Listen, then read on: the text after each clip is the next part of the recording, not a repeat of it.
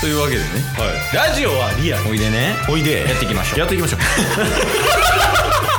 チケットボンバー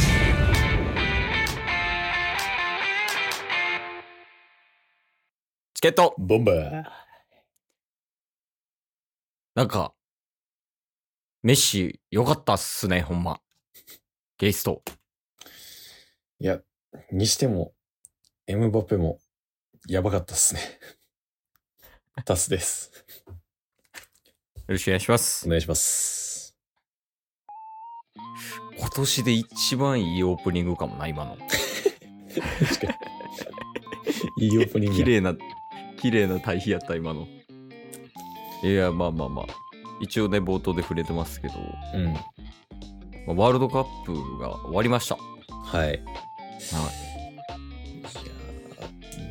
ーなんか、総じてめっちゃおもろかったっすね。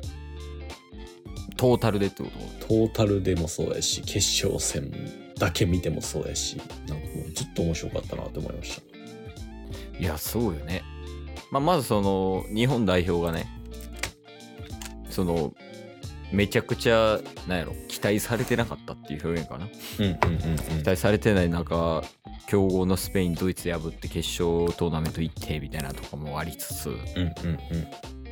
でアジア勢がジャイアントキリングめっちゃ起こしたりとか、うんあとはこう優勝候補と言われてるとこがこうバコバコなくなっていってでまあ最後フランス対アルゼンチンうんうん。で、めちゃくちゃいい試合アルゼンチン勝ちましたっていう大会やったけどはい。いやまあでもやっぱ決勝すごかったな決勝やばかったっすね。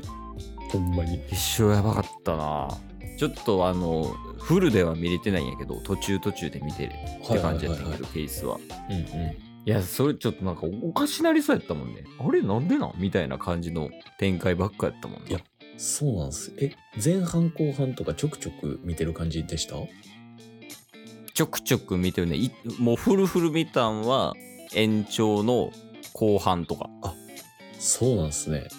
そこまではもうなんかハイライトでうんうん。みしか見てないって感じやったけどいや、マジ で、後半の20分ぐらいまでは、うんフランスもう、あの、足も動いてないし、ボールも取られへんし、シュートも打たれへんし、いやもう負けやん交代枠もほぼほぼ使ってるし、もう無理やんうんってなっうんってる状態から後半30何分 PK 取ってからもう2分で2点取りましたから ね。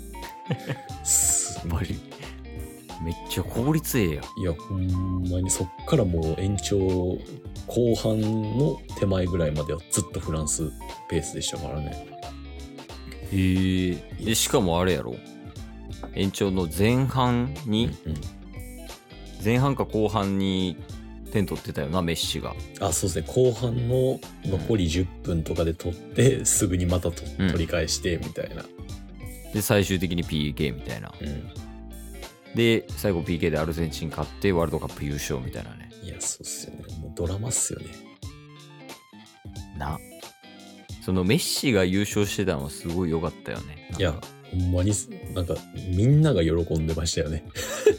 うんいやしかもそのなんやろ立てられて優勝ではないやんうんうんうんうん。メッシが活躍して優勝やからさそうっすね。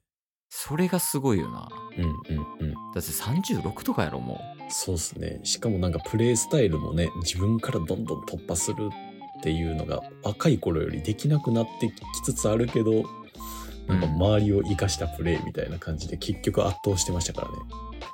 うなあ行く時は行って生かす時生かしてみたいな、うんうんうん。で周りも周りでその期待に応えてみたいなそうっすね。得点力もあってみたいなんで優勝してたほんまにすごかったな、まいや、あれはすごかったな。あ、でも結局アルゼンチンに勝ったサウジアラビアが一番強いっていう説出てるらしいけどいや、初戦にね。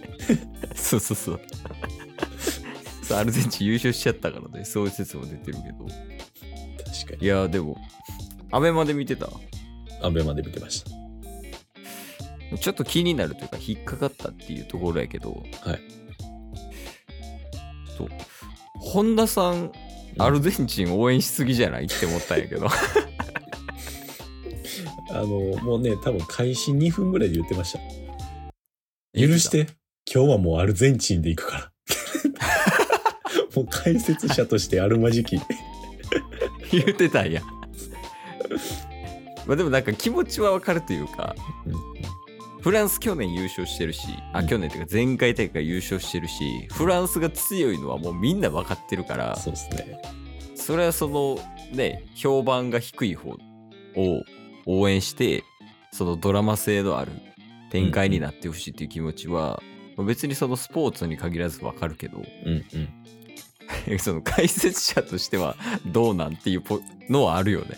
そうですね。だから90分プラス前後半とかで120分、130分ぐらいの中で、うん2分ぐらいだけ、あの、ちょっとフフラットな立場で、あの、解説すると、みたい な、ちちょくちょく挟んでました。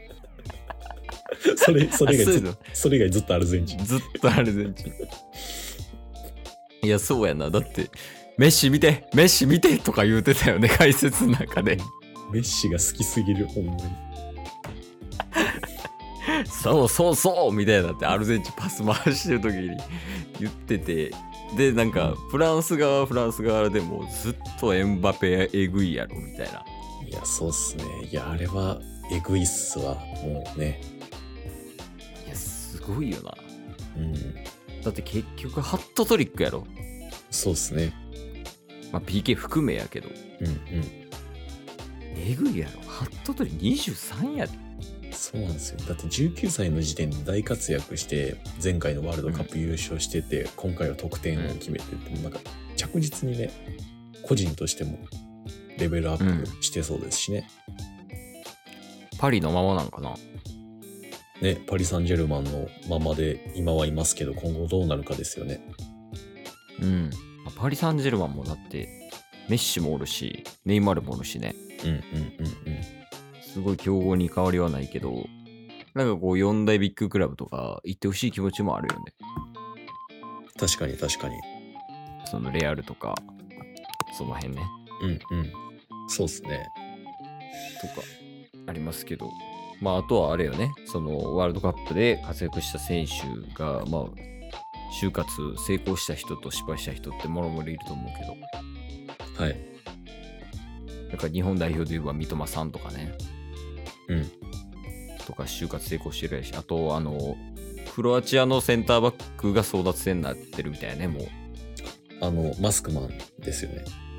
あ、そうそうそう。あの、日本との試合で浅野完璧に封じてた。はいはいはいはい。あのマスクの人が二十歳らしいけど。あ、二十歳なんですね。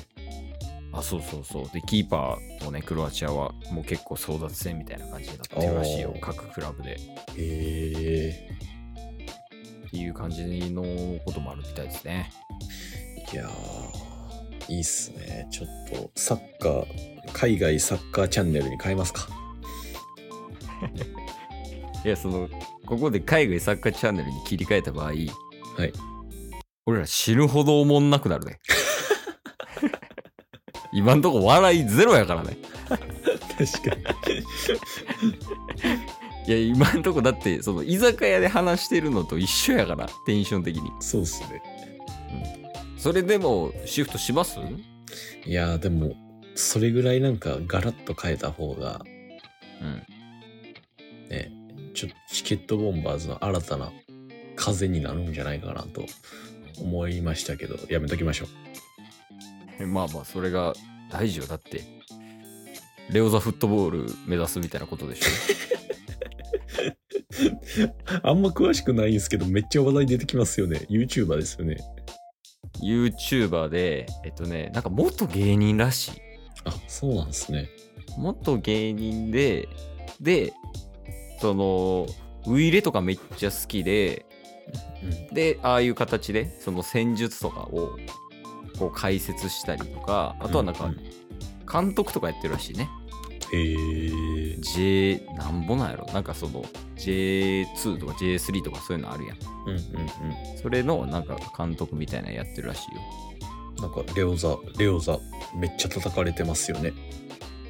めっちゃなんか言われてるね。いや、その、アンチ森保さんっていうスタイルやったから、ああ、なるほど。配信スタイルがそうそうそうだからなんかあのあれ日本代表を発表するみたいなっうんっていうシーンがあるやん。まあ、俺らの世代で言うと、マキみたいなやつね。はいはいはいあれ。あれを、その、やった後のなんか配信かなんかで、うんそのサプライズゲストについてどう思いますかみたいな。うんうんうんで、今回、あの、名古屋グランパスの相馬選手っていうのが、まあ、サプライズゲストみたいな選手か、っていうので選ばれたんやけど、なんか僕は相馬やと思わないですね、みたいなって言ってて。うんまあ、なんか一番のサプライズゲストは、まあ、監督の森保さんじゃないですかね、みたいなって言ってて、はいで、その理由が、なんかその、アジアカップとかでも結果残せてないし、みたいな、試合したら試合したで何の成果も得られなくて引き分けばっかで、みたいなってこう、こう、どっちかというとネガティブキャンペーンみたいな、こう、うんわーって、森保さんのことをわーって言っていくっていうスタイルでやってたから、はいで、その中で結果出しちゃったから、結構なんかこう、うわーって言われちゃってるっていう状況です。 レオダさんは。レオザさんにはなりたくないですね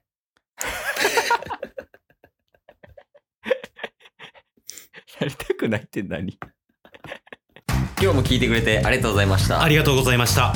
番組のフォローよろしくお願いしますよろしくお願いします。概要欄に Twitter の URL も貼ってるんでそちらもフォローよろしくお願いします番組のフォローもよろしくお願いします。それではまた明日番組のフォローをよろしくお願いします